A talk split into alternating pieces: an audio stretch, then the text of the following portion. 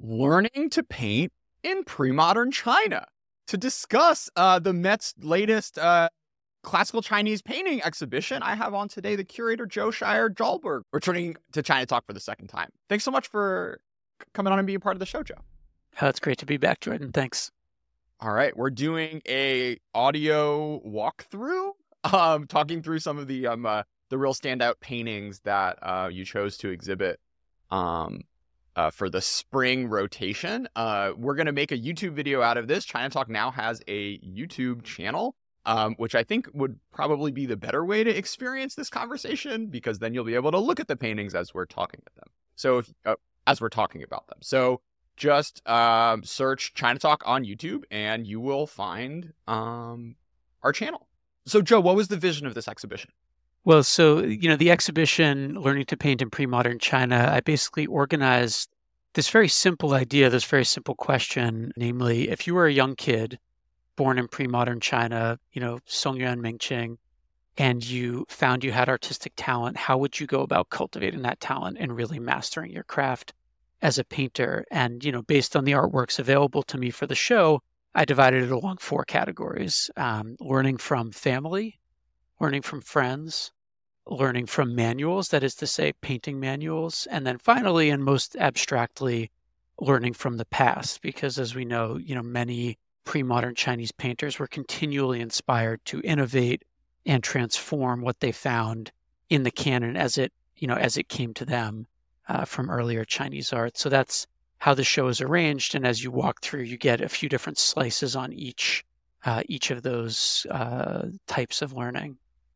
So, you know, a, a, lot of the there are a lot of lineages in Chinese painting where you have like a father, son, uh, grandson, uh, who sort of all end up taking this up as if it's like a family craft or something. But every once in a while, you get these stories where like some guy or some like not really a guy, some like seven year old is just like discovered and then sort of like adopted into a family. Um, how does that happen? Like, what what are, are can you share some of the anecdotes of um uh, of folks who who sort of like broke in without any um uh, any any direct connection to uh, famous painters? You know, we often find in biographies of painters, and this is true also for biographies of scholars, stories that sound very similar. You know, say by the age of four, he was able to paint an image of Guanyin that wowed uh, locals in his hometown, or or something like that. Um, Chen Hongshou comes to mind as one of those, but uh, generally, uh, and the painter that I studied uh, for my doctoral dissertation seems to be sort of sui generis. A guy named Yu Ding. He he seems to have just shown talent, and then uh, local people who love painting, whether they're collectors or painters themselves, seem to discover these guys. Uh, you know, the ones who come down to us through history, who who gained fame as painters, and so that's usually the way. And oftentimes, um, we find that the the things they're they're said to have painted earlier, you know, maybe religious images, the kind of things that would be available in kind of daily life. Yeah, it's interesting because you have this image of Chinese landscape painting as like this this like epitome of elite art where you can only learn it by owning lots of uh, really expensive paintings by past masters and it's you know this multi-decade journey to um, you know to get to a place where you can sort of be uh, considered part of that canon. But um, it is interesting these little lore, these little like discovery stories because it means that there was you know popular art um, and it wasn't just uh, it wasn't just these um uh, these these these gentlemen scholars doing it because there had to be like a big pool of people like playing around with ink and um uh, and ink and paper in order for some folks to really stand out. Absolutely. The third section of the show, the learning from manuals part, you know, admittedly, we begin the show with that elite literati tradition, people who had access to the very best through their family, um, through their friends. But then you get to the third section, and, and you know, especially starting in the late Ming, uh, the you know 17th century, you start to have painting manuals, and you can go to the bookstore and you can sort of buy your way into at least like a kind of uh, a way to open the door to that elite tradition. Uh, if you have a few coppers in your pocket, you can buy the Mustard Seed Garden Manual. You can buy the Ten Bamboo Studio if you have a few more coppers in your pocket, and uh, gain access to that tradition without uh, knowing Wang Shimin or, or, or knowing Ni Zan or whomever. Is there like folk art that's a thousand years old on scrolls that survives?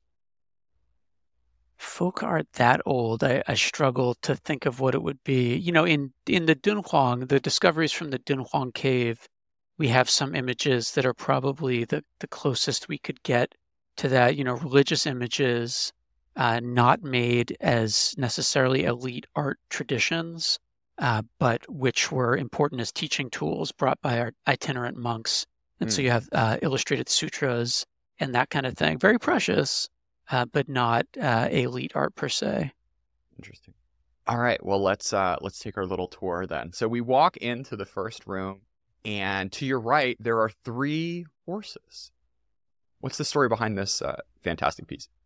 This first gallery of the show is where I introduced the concept of learning from family, and to really try to crystallize that for the audience, I wanted to do a, a really in-depth case study of a single family and the family I most wanted to do this with, and which it wasn't obvious that I necessarily could with the works in the collection, um, was the family of Zhao Mengfu and Guan Daosheng. This is the most famous power couple in Chinese painting history. Um, and thanks to loans from a couple private collections, I was able to uh, bring together in this one room works uh, not only by Zhao Mengfu and Guan Daosheng, the power couple themselves, but also by um, their son Zhao Yong by his son Zhao and then by a grandson on the other side of the family, Wang Meng.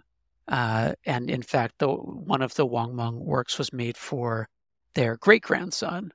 Uh, the Wang Meng made it for his first cousin once removed. But the the work that really put this idea in my head, the notion of uh, an artwork that uh, sort of encapsulates the transmission of an artistic tradition across generations, is the one you're referring to, the so called three horses and grooms of the Zhao family.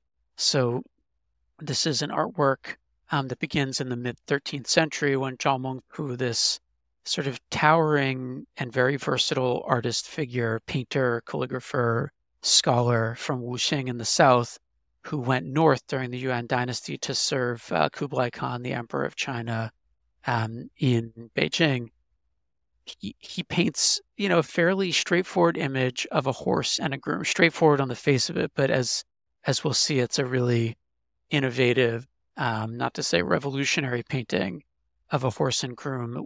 What makes the hand scroll uh, into a sort of uh, intergenerational artifact is that later uh, it was you know 50 some odd years later it was shown to his son Zhao Yong and Zhao Yong was asked to contribute his own horse and groom painting. Zhao Yong had studied painting with his father and mother, and so he added a horse and groom. And then two months after that, his son Zhao Lin was asked to contribute his own horse and groom. And so we get his three horses and grooms by three uh, members of the Zhao family in succession. And so, like, these are different is it all on one scroll and they only and like the the son and the grandson only had one shot? Or are they sort of glued together? Like how does how does it physically how did it physically work? You know it began its life as just a single painting uh Zhao Mengfu painting on a piece of paper and then that was mounted to a hand scroll and then later additional pieces of paper were added after Zhao Yong and Zhao Lin made their own scrolls. And so you'll see the seams in the paper when you get there. And this is a kind of iterative process that's theoretically limitless and you will see composite artworks on hand scrolls like that. And then when, when we talk about the idea of colophons or tiba, the, the calligraphy that's mounted uh, after the paintings or sometimes before, um, that's another way to sort of extend the life and the scope of a hand scroll. And as I say, the scope is potentially infinite. You can just keep adding and adding with each remounting. Well, well, we'll get to this the um uh, the seventy feet. Uh, is it seventy feet?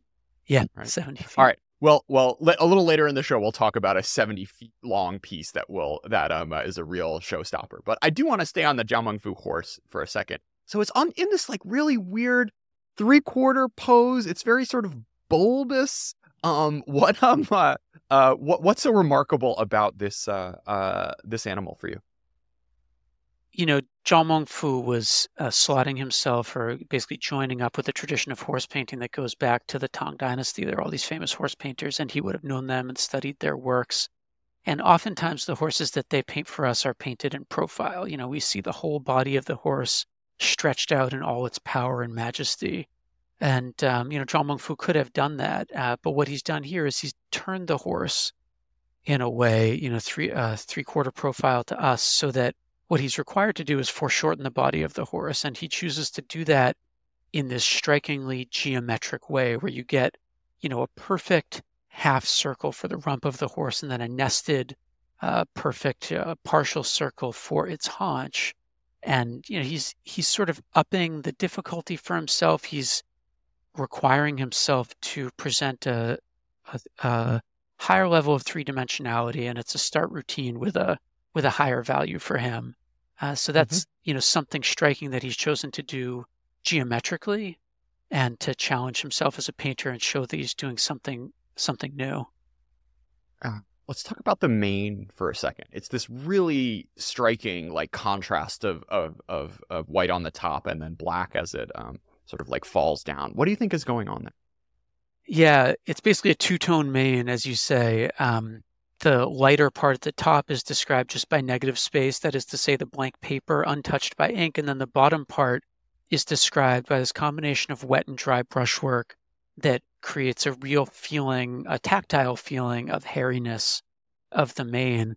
Describing the upper edge of the mane are these little chatter marks of light ink.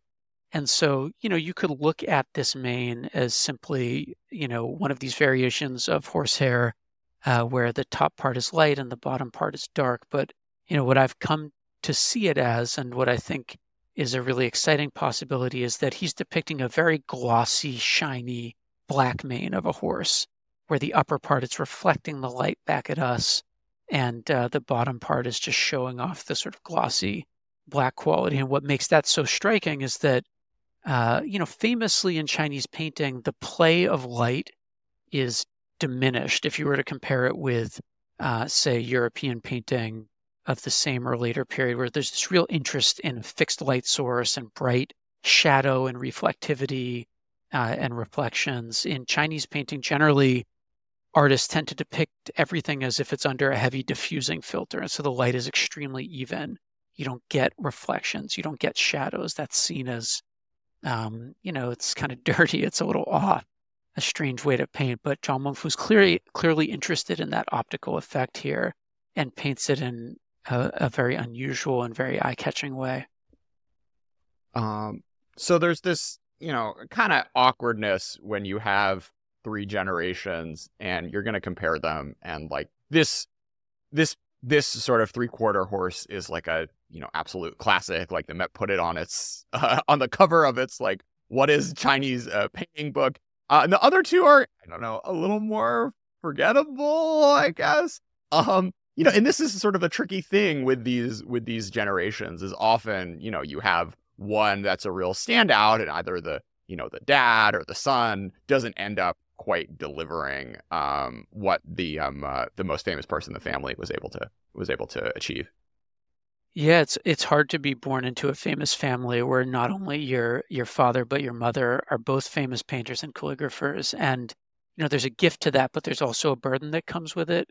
And I think when you look at these images by Zhao Yong and Zhao Lin, you can feel that burden a little bit. I, I only realized once the first two rooms were installed that it's um, it's a lot of pressure to put on these um, these sons and nephews and grandsons and sometimes daughters who follow in the footsteps of famous parents. I mean, I think I would say about the Zhao Yong painting and the Lin painting, the son and the grandson, we would love each of these paintings, and each of them would be an absolute showstopper if we only had them.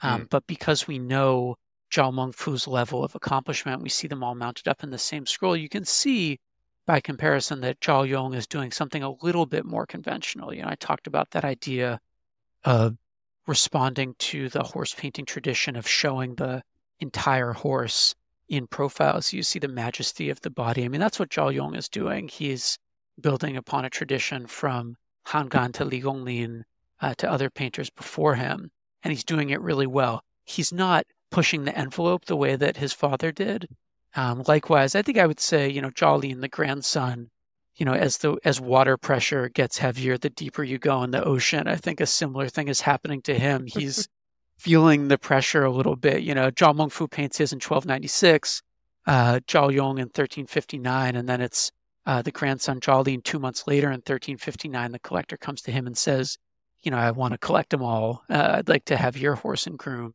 And his is a bit more conventional still. There's a bit less vitality in the human figure than I think you see in Zhao Mengfu's and in Zhao Yong's even, and maybe a little bit more convention in the depiction of the horse.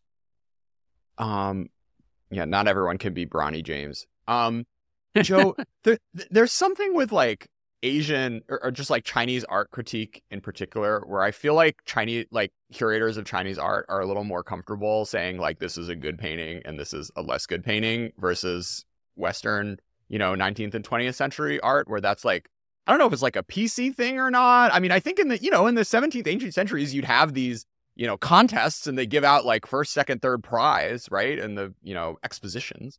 Um, what is am I am I onto something here? Oh no, absolutely. I mean, Jordan, the whole idea of talking about quality has become outrageous. You know, it's an outrageous idea, um, you know, in academic art history, and I think it sort of it links up to this very old practice of what we call, you know, in in English we would call it connoisseurship, and it's not what proper scholars are supposed to do anymore. You know, we're supposed to be about ideas. Even in the so-called in recent years with the so-called material turn, where people have turned back to the artwork and looked at it very closely, the idea of sitting around you know, you envision kind of like a dark wood paneled uh, kind of uh, drawing room with leather sofas or chairs and just a bunch of blowhards holding forth about this is good and that's bad. You know, this is not what we want to do. But I would say there's this parallel tradition in um, in Chinese language scholarship and in China of what we would call jianding, you know, appreci- appreciation and authentication. You know, where uh, and this is something that goes right back into the colophons, where you see people arguing about authenticity and quality, and debates about authenticity go back to the fourth century uh, CE at least. And I think that there's a little bit more comfort in Chinese language and in those of us who are constantly in discussions with our colleagues in East Asia, um, talking about the, the dirty word connoisseurship or jianding. So yeah, maybe there is more of a comfort level in um, in the scholarship on Chinese painting of saying, yeah, like this painting is better than that painting. Maybe if I were really behaving myself, I would say something like, you know, this painting adheres to the canons of brushwork that we expect from, uh, you know, painters at a certain quality. But your podcast only has so many minutes in it, and your your listeners only have so much patience for my shenanigans. So um, I'll just stick with good old good and bad, maybe. My son had a gift with technology. With reliable internet at home through the Internet Essentials program the world opened up. He's part of this next generation of young people who feel they can thrive. Through Project UP, Comcast is committing $1 billion to help open doors for the next generation with the connectivity and skills they need to build a future of unlimited possibilities. Um, so I want to talk about the uh, the husband and wife painting, which is one of the one of the more striking ones. What um uh, you know, it's so cute. Zhao Mengfu, you know, he didn't like his first wife all that much, I guess. So his second one, he decides to take a um, uh, um, you know, a real aesthete. Yeah, if I understand the story correctly, I think Zhao Mengfu's first wife passed away young, and so he's looking, oh, you know, he's looking okay, for a new okay. wife. A little you different know, dynamic. Yeah, I mean, I want to, you know, in defense of my of my friend Zhao Mengfu, but um, you know, as it so hmm. happened, there was, you know, Zhao Mengfu was from Wuxing in the south, and it so happened there was a famous young woman uh, who lived in Wuxing, also who is famous for her scholarship um, and for her training in the scholarly arts. She was born. This is Guan Daosheng, who becomes his second wife and the mother of the children that we whose paintings we see in this gallery and grandchildren. Um, she was born to a family that didn't have any sons in her generation, and so it seems that they poured all of their commitment to scholarship that was their family tradition into training her uh, and so she, you know, she gained a background in, uh, you know, sort of the classical tradition, and she gained training as a calligrapher, and she took up painting as well. Now, Zhao Mengfu is famously versatile. You might say, I don't know, maybe the most versatile um, elite painter in pre-modern Chinese history. He painted everything: figures, horses, um, landscapes of all different types, etc., um, Buddhist figures. And uh, Guan Daosheng, uh, on the contrary, was a specialist. She painted ink bamboo pretty much alone, although it seems that she also uh, painted ink bamboo and landscape. That seems to have been her specialization. What we have in the galleries right now, and this is an incredibly rare opportunity for the next week or so, um, while this rotation of the show is up for visitors to see, because this is a, uh, an artwork from a private collection, and it pairs a painting of a rock and orchids uh, by Zhao Mengfu with a painting of ink bamboo by Guan Daosheng, and they've been mounted together as a kind of composite artwork since at least the 14th century, from around, let's say, like 50 years after the death of, of these painters. And so it's a, a remarkable artwork. It shows, you know, facets of both of them and also is a kind of crystallization of their of this companionate marriage that was based in a shared communication around art. It's really amazing. Yeah, I mean, this is not like super common I think, in the um in the Ming Dynasty, right? Ming, Ming right? Yeah. Yeah. Sorry. Um, you know, like like you know, relationships of equality and respect between men and women is not something that's like super common, I'd imagine, in um sort of elite uh Yuan dynasty families. So to to see this just represented it on um uh on ink and paper is just like a really you know a really precious thing, I think. Oh, absolutely. I mean, I think these are the sorts of things um, that feminist scholarship of the last 30 years or so have really brought to our attention is that if you go looking for them, you will find a broader range of types of relationships, um, you know, levels of participation in elite society among women who are scholars. And we see interesting examples in the Yuan and then increasingly into the late Ming.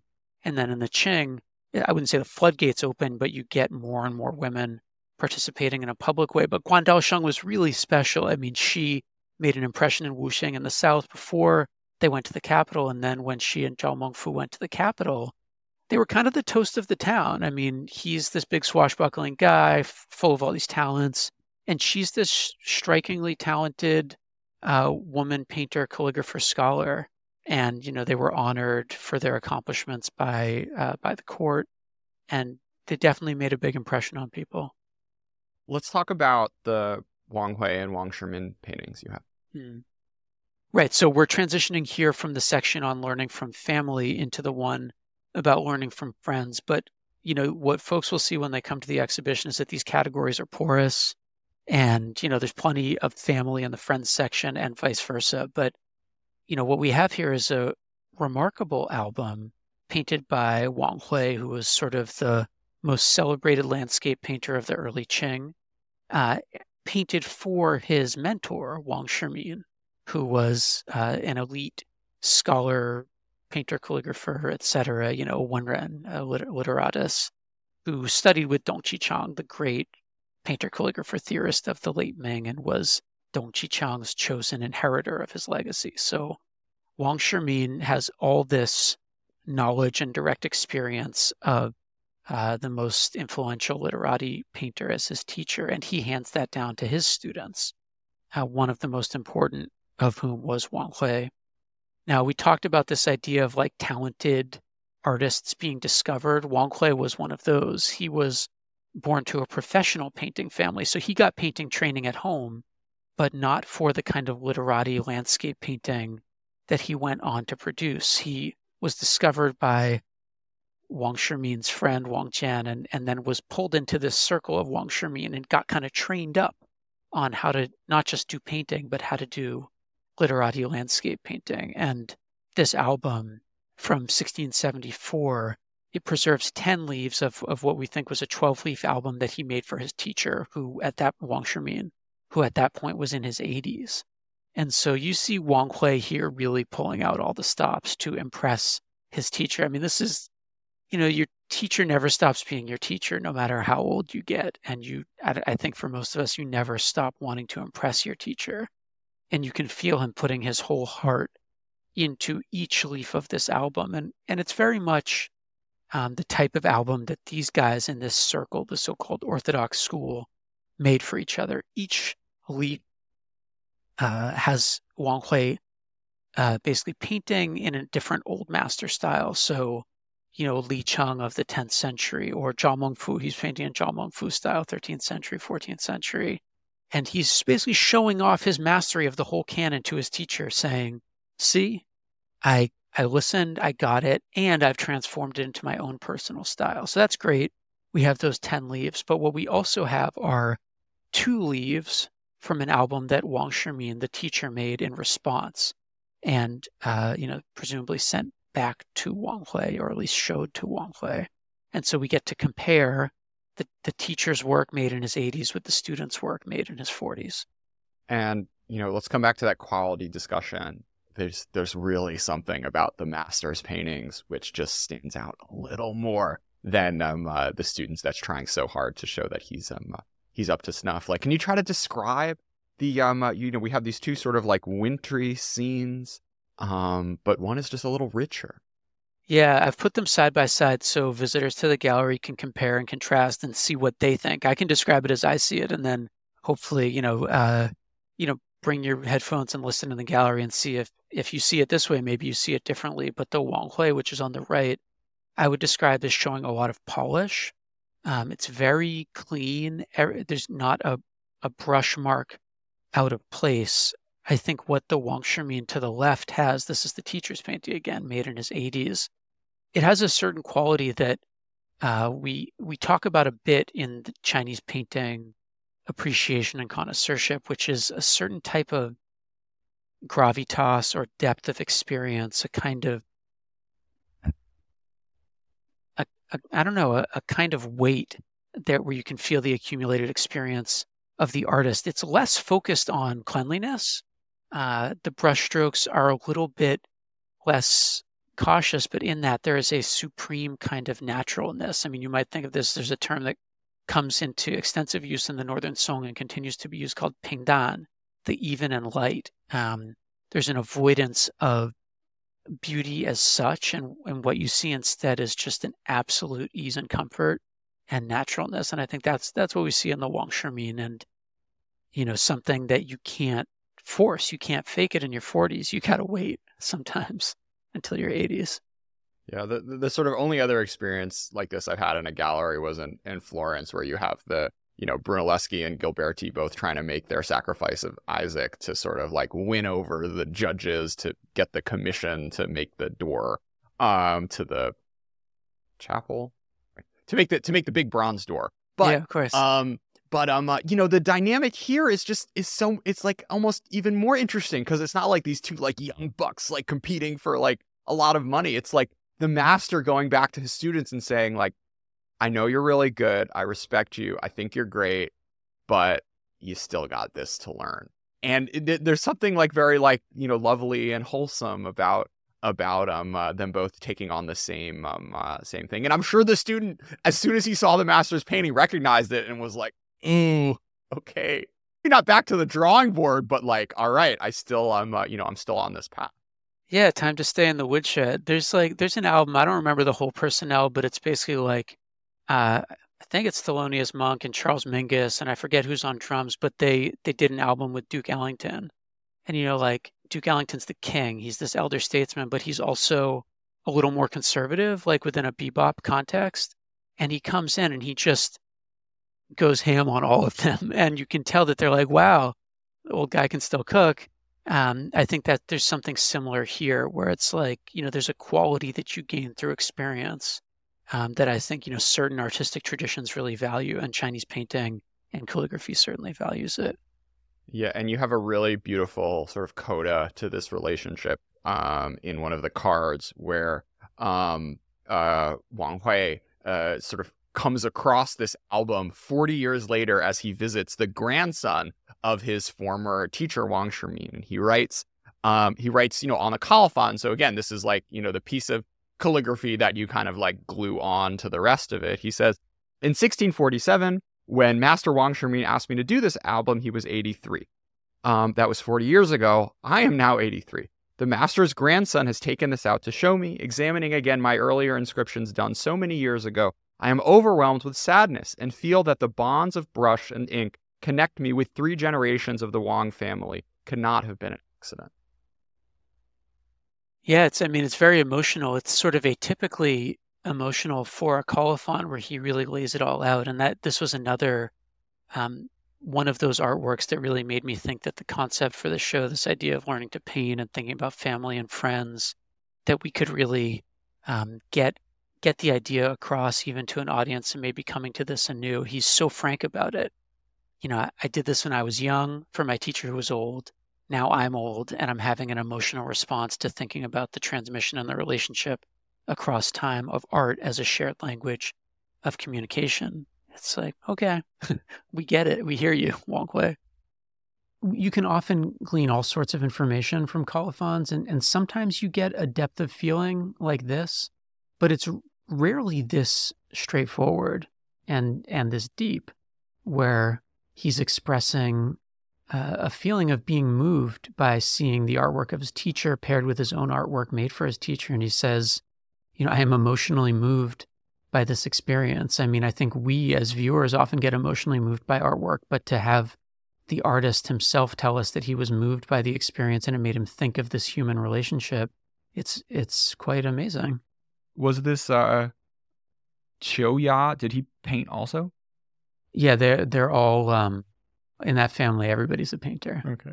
So I mean, you know, we, we we were talking about families earlier, like kind of down the generations. I guess you just like it just starts to be a trade and like you have some like market value just because like you're someone's kid um or or you also probably you know get the head start of like you know your grandpa like traded paintings with everyone so you have this collection that you can sort of build off build your skills off of yeah those are sort of the two sides of it i mean if you're a professional painter oftentimes yeah it's it's handed down like wang hui if he had stayed with his dad he maybe maybe would have become a professional painter and you know made money from painting um more explicitly and more in the marketplace than he ended up doing.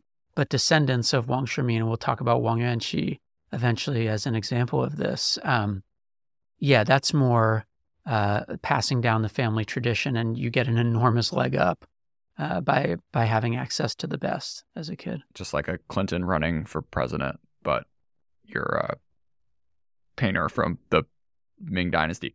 Um, uh, Dong Qichang going into the next room what a weird one. Mm. Super weird one. What's going on here? Well, Dong Qichang um, is the revolutionary painter of the late 16th and early 17th centuries. And aesthetically, he is very interested in disjuncture, in discomfort, in off kilter angles and landscape forms. And this is an excellent example of that. I mean, Dong Qichang is the fountainhead of this whole tradition that becomes known as the Orthodox school and he's obsessed with old paintings. He's buying them, he's looking at them, he's interpreting them, and he's creating new works in response. But his works don't look like the old works. They look like, often they look like this one fractured, cubist, um, strange, as you say. And it's one of the things that people who love Dong Qichang love. And it's definitely one of the things that people who really don't like Dong Qichang don't like. But he, um, where he places his elegance is very much in something that will probably not be evident on the, the viewer's screen right now, but is in the materials. He was obsessed with paper, he was obsessed with ink. Um, all of that is fastidious and really um, kind of lovingly um, prepared and applied and just almost fetishistic in how fine the materials are. But if you look at composition, it's always off kilter. So going into the next room, we are sort of moving forward in time a little bit, and people um a little democratizing. Like you get to start learning out of books instead of you know spending the equivalent of millions of dollars on uh paintings from hundreds of years ago. Yeah, I mean the literati tradition is not just elite but elitist specifically, and you know increasingly we're finding ways in the galleries to kind of like display vernacular art explain why it's interesting. Um, but I will, you know, I will. But admit, is it really that interesting? Oh Come no, on, no, Jeff. it's great. I, I'll make a strong argument for vernacular art any day. But it just so happens that with this show, it is totally solipsistic literati art in the first few galleries. You know, I just leaned right into that in part because when it comes to learning from family, learning from friends, those are the stories I have to tell.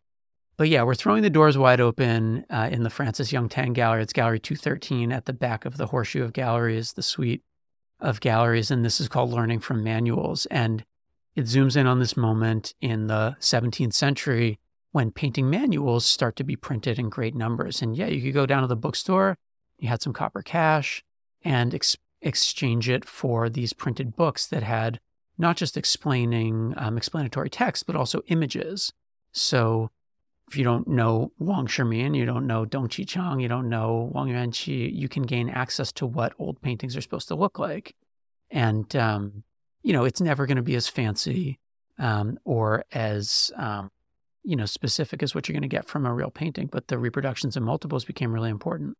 Yeah. So we were talking earlier about the prints um, and and how these were sort of woodblock books, and you know the the sort of if if anyone has a chance to go to a um uh, a, uh, a museum and look at traditional Chinese painting, like the magic is just looking at the gradients of gray and the quality of the of the ink and whatnot, and like that's not it's kind of hard to do with like a mass produced thing, but as you said, like um you know we were looking at the um uh, these these leaves from the um uh, uh Palace of the Mustard. Yeah, Mustard Seed Garden Manual. Yeah. Mustard Seed Garden Manual, and you would have um, at least two colors. Would they try to do like a light gray and a dark gray, which is you know better than nothing, right? Absolutely. Yeah. I mean, if you if you're trying to learn how to paint and you have access only to line and not at all to wash, um, you're going to end up probably pretty limited as a painter. So the you know technology of woodblock printing is quite versatile and quite advanced by the 17th century, and so you know through multiple woodblocks uh, printers are able to mimic the effect of both wash and line. And then on the other side of the gallery, you get um, even multicolor printing. Yeah, so let's talk about this like pear and rock.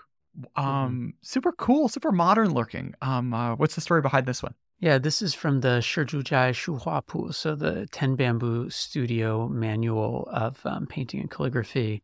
And uh, this is the earliest successful attempt at uh, multi-block, multicolor uh, woodblock printing in East Asia, and we have uh, a kind of mixed set of prints that were uh, acquired a long, long time ago, um, but very seldom shown.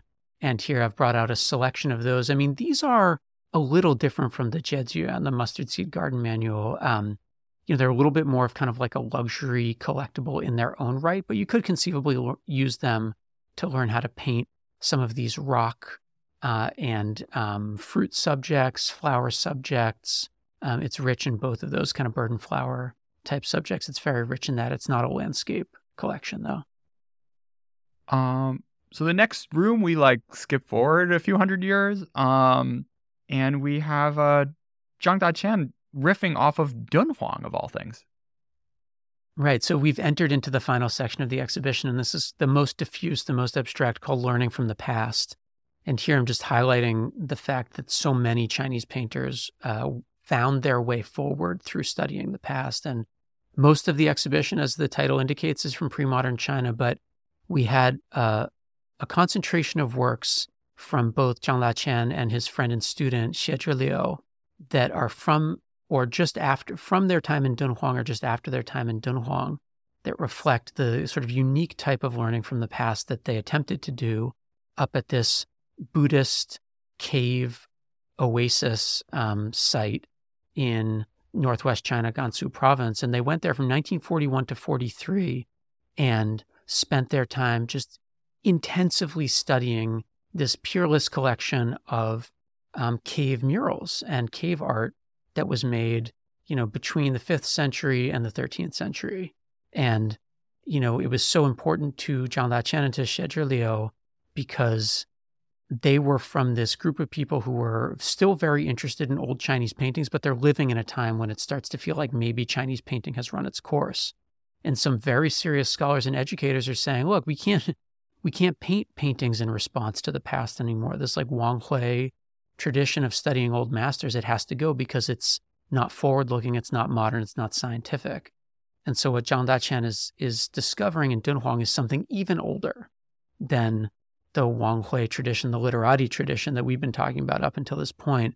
It's old, it's ancient, it's Chinese, it's very interesting, and it hasn't been studied at all because it's basically been in these sealed up caves from the 13th century. Nobody knew about it. So he uh, studies these murals, he copies them, and he creates lots of new work in response. And that's what you'll see in this gallery are some figure paintings by Xie Liu made in response to what they saw at Dunhuang. And it wasn't just for them like they're not just doing archaeology, they're trying to make an argument for a new kind of painting that's both Chinese, has links to something ancient, but also is modern. Yeah, I mean, this is like the it was another Wang who was in the he was trying to do land reform and everyone was like this is a bad idea and then he finds something in like uh um you know like pre-Confucian texts that says um you know in fact like this is the traditional way of like taxing Right. land um and uh I'm I'm embarrassed with my um uh, my lack of Song dynasty history memory but um uh you know the, the the sort of like you know finding something really ancient to do something sort of modern and interesting and different is yeah i mean people do it in the west too right with like Oh, yeah. um, the but, um, uh, Renaissance. Uh, yeah. You know, it's a classic move, right? Like everything that happened in the medieval period is garbage, but everything that happened in the Greek and Roman period, we can draw inspiration from that. Neo Confucianism, same deal. It's like the recent past is tainted and it's decadent, but there's some kernel in the distant past that we can go to. And that is absolutely the move that they're doing at Dunhuang. And it proves really productive. all right so let's um uh, let's take a little stroll into the- your final room which has an absolute showstopper um when you walk in from the Dunhuang room to to your right uh, talk a little bit about this new painting Right. So this is the sort of finale of the exhibition. It's the finale of the um, learning from the past section, and this is a painting that is newly promised to the Metropolitan Museum and is sort of newly discovered in a sense because it's Wh- wh- what does promised mean? Oh that so seems like uh you're a little worried i don't know. Uh, this is sort of a technical way of donating an artwork to a museum where you can sign a contract that says, um, I will give this artwork to the museum uh, before the time of my death, you know, heaven forbid, or at the time of my death, it will become a bequest. Okay. And so it's a way for a collector and a donor to signal their intentions and to put them, you know, sort of carve them in stone, um, but to retain the artwork um, in their own possession technically. This work has also become okay so so you can't unpromise because you get the tax write off but it's still it's just just like it can be in your house until you say goodbye promises are forever. Um, the you know there's a whole story. You know for any donors who want to hear about all the implications of how this works, you know by all means get in touch. Uh, you know how to find Jordan.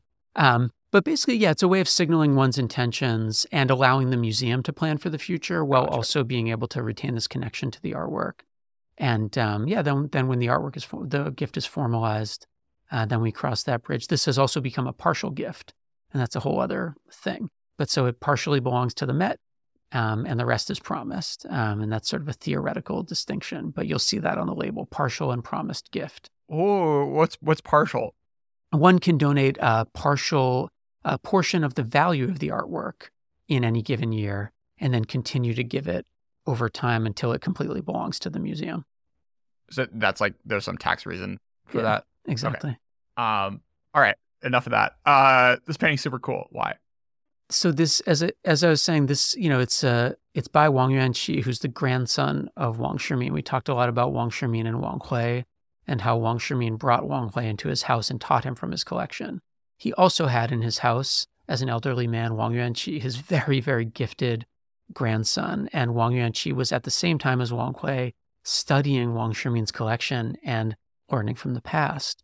And this painting is this tour de force exploration, basically, of everything that his grandfather taught him about the past. He, it's 17 inches tall, which is very tall for a hand scroll, and it's uh, 70 feet long, which is makes it the grandest surviving hand scroll of Wang Yuanqi and one of the longest, sort of grandest hand scrolls to survive from pre-modern China. It's a, it's an outrageous scale for a hand scroll painting to be made in, and it is a single continuous coherent landscape, but throughout the landscape, the artist is cycling through different old master styles while maintaining the coherence of the landscape. So, if you're thinking in terms of um, like uh, gymnastics speak, it's a very high start value routine uh, to be able to pull this off because the landscape absolutely coheres and um, the transitions from one style to the next are seamless.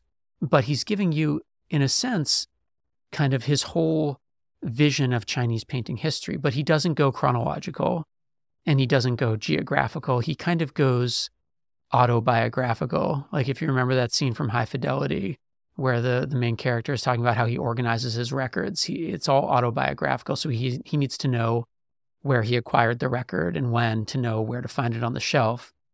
Similarly, Wang Yuanqi starts from the painter who was most important to his grandfather and who his grandfather started him on when he started to paint, who is Huang Gongwang. Huang Gongwang is a 14th century painter and just beloved by Dong Qichang and his um, his student descendants. And so he starts with Huang Gongwang and then he transitions into Ni Zan, another 14th century painter also beloved by Dong Qichang, and then back into Huang Gongwang, and then a little more Huang Gongwang, and then you get some Wu Zhen, another important 14th century painter. And you know, there's a little bit of mixing and matching where it's hard to identify exactly who he's whose style he's painting in, but then we seem to move back into 10th century styles, Juran, Dong Yuan, and um, then into Zhao Mengfu doing Dong Yuan and Juran.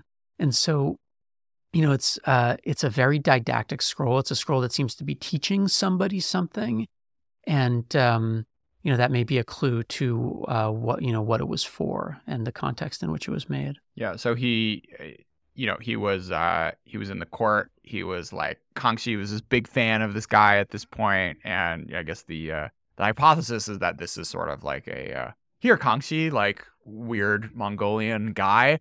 Um, uh, here is your um uh, Manchu. Manchu, Jesus. Um, here here Kangxi, like you know uh, Manchu inter- interlocutor here, like learn all about our, our majestic Han um uh, Han backstory. Um, I do want to uh to just talk for one second about this like this like very weird part of the painting, which is this sort of like marshy flat land bit. Um, what's going on there?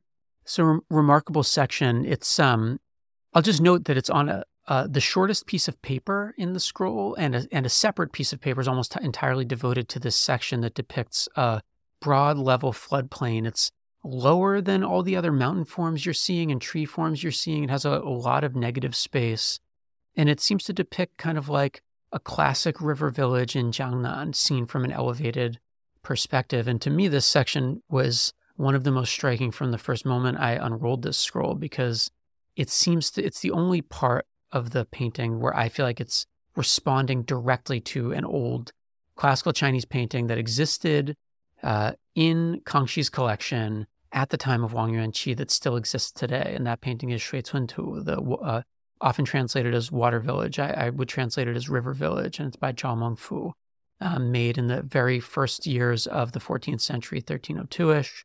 And it's uh, one of the first explicitly antiquarian landscape paintings surviving from Chinese history. That is to say, Zhao Mengfu, we know that he was thinking of old landscape paintings when he made his new landscape painting, and that becomes the thing that everybody does from that point on.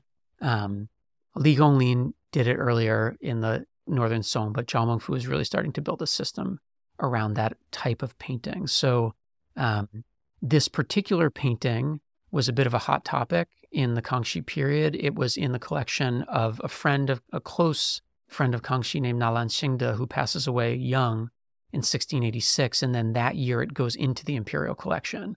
And a lot of the Wang Yuanqi types who are in Beijing at the time, the Southern Han scholars who had studied that painting, are looking around. They're like, where'd the painting go? Where is Shui Tu? Because they all loved it. And then later that year, it shows up in Kangxi's collection and they see it there. And so Wang Yuanqi arrives a few years later, early 1690s, starts serving in the court. By the late 1690s, he's basically Kangxi's art curator. And so he would have known this painting very well. It's a celebrated painting. And um, here, Wang Yuanqi uh, appears to be responding directly to it in his own scroll. So, um, you know, th- this whole idea of like art criticism, I mean, well, first, like these painters, right? We talked earlier about how the painters are often copying like literal paintings that they are looking at. Um, um, but this is something that uh, you know, art observers and art critics, um, hundreds of years later, it's part of the game, right? Of like you look at a painting from one century and you try to figure out exactly what it was that this person was trying to um, Wafang, trying to sort of like learn, study from, emulate, you know, iterate on. And um, I just think like AI is going to really help with this and it's going to be really cool. You know, Joe, you were a little stressed that this is going to take your job, but as like a I was am- thrilled it was going to take my job. I mean, I'm headed for the humble villa. I'm, I'm going to be off in the mountains. Just make sure you have a servant with you so you don't have to chop yeah, down exactly. your own trees. But um uh, yeah, I don't know any other um uh, sort of reflections on uh uh you know since we last talked like we now have Midjourney which is which is an, an incredible uh, uh incredible new tool. Like what um uh, uh, what AI stuff are you are you excited about, um, and you know potential applications for uh, studying and uh, creating new landscape art? you know, it's funny. I started in museums like, I don't know, I guess it's close to 20 years ago now. And I was like, oh, yeah, I'm to like do all this. Um, I have all these new ideas for how museum practice can be done. And, um, and I've done some of those and I've probably fallen short on a lot of those. But um, strangely, in my mid 40s, I find myself uh, upholding some kind of maybe backward conservative ideas about what it is that art history does best and what it is that museums do best because, you know, without the idea that there is a specific aura to the specific object that can only happen in encounter between the person and the object, we're shuttering the doors. And I actually don't think that's going to happen at all.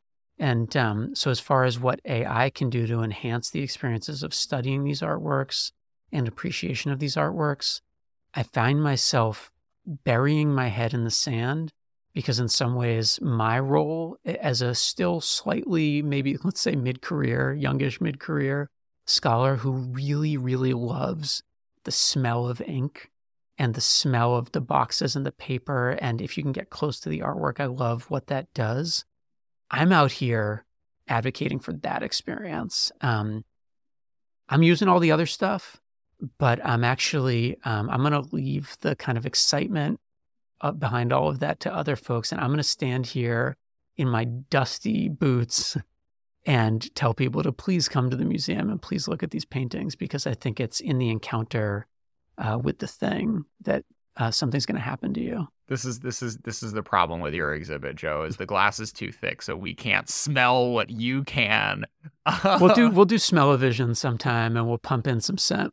Yeah, I mean one maybe a, a few thoughts. Um, you know, as I have um spend it spent and you know folks who read the newsletter at chinatalk.media um, will see me experimenting a lot with uh, sort of making illustrations that pair with the um uh the, the the the articles and like the the best things that I come up with are when I walk around a museum and I see uh, an artist who has like a new visual style or something that I, I then use and I you know take a photo of something and then you can you can have a you can you don't have to just use words anymore with these programs. Like i literally upload a photo and then i do like i don't know some like 19th century watercolor and say like semiconductors. And then it does like semiconductors in the style of this like one random watercolor person. And it and it's been a really cool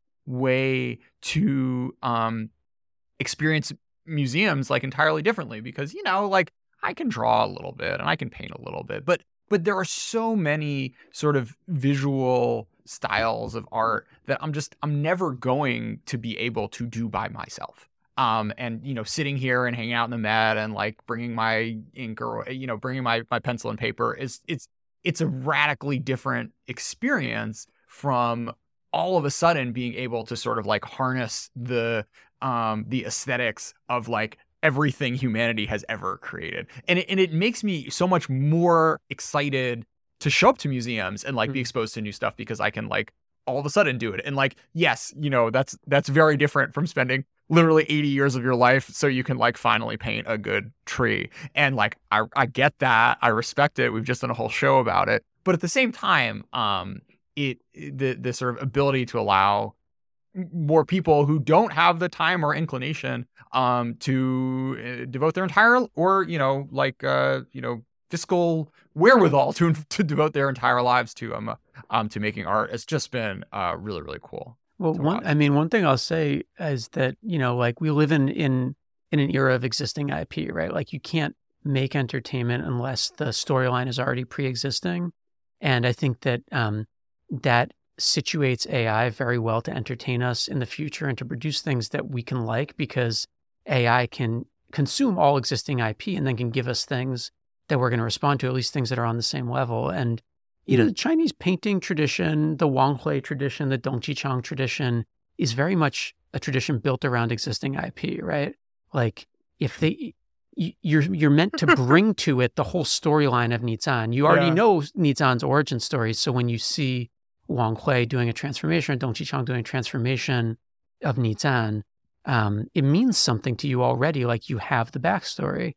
And so, you know, if AI wants to attempt to say something um, in any art tradition, you know, the literati, the Chinese literati painting tradition would be an interesting place to start because that business of consuming everything that existed before is something that Wang Yuanqi and Wang Hui and Dong Qichang, they all had to do as part of their learning process. So, you know, when Skynet starts to deliver Chinese paintings to us, um, you know, just yeah. I mean, it doesn't. It doesn't. Like, I'm almost more. In, I'm. I'm. I'm. I think I'm less interested in. Well, I mean, the AI creating new art by blending different artists in, in different ways will be very cool. But also just as a didactic tool of having, um, you know, having a Joe in your pocket of um and and you know it's not just having a Joe in your pocket it's having you know being able to put Joe to work to explain this particular painting that I am interested in at you know uh, uh 9:58 in the morning on a Thursday Mm. um and like being able to you know instantly sort of understand all of the connections and like see the five paintings which are which it's in reference to and speaking to. I mean like yeah like look I you don't have to get a PhD for that and there's probably some there's probably a lot that you get from you know spending hours and hours of doing that but like Maybe. maybe maybe not I don't know but but you know this is this is a extremely inaccessible art form and um I think a new generation is going to need a lot of handholding because we're not literati anymore. And um, as cool as you might think this is, there are only so many people who can devote.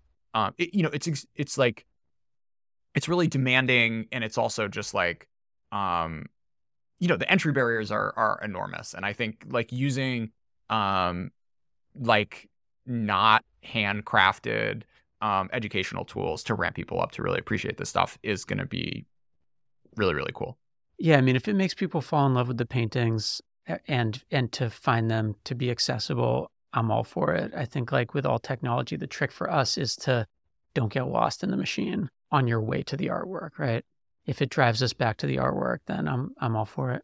All right, so Biden, um, I know you're thinking about cutting off Chinese um uh, uh Chinese uh, companies' access to cloud compute, and like I get it, I understand. You know, hypersonic weapons are scary, but like just like make some carve outs for the um uh, uh, for the really cool uh, literati painting models. I think I think we can all we can all get on board on that. Um, Joe Scheier-Dolberg, what a treat! Thank you so much for coming back to ChinaTalk. Oh, Jordan, thanks so much. It's been really fun.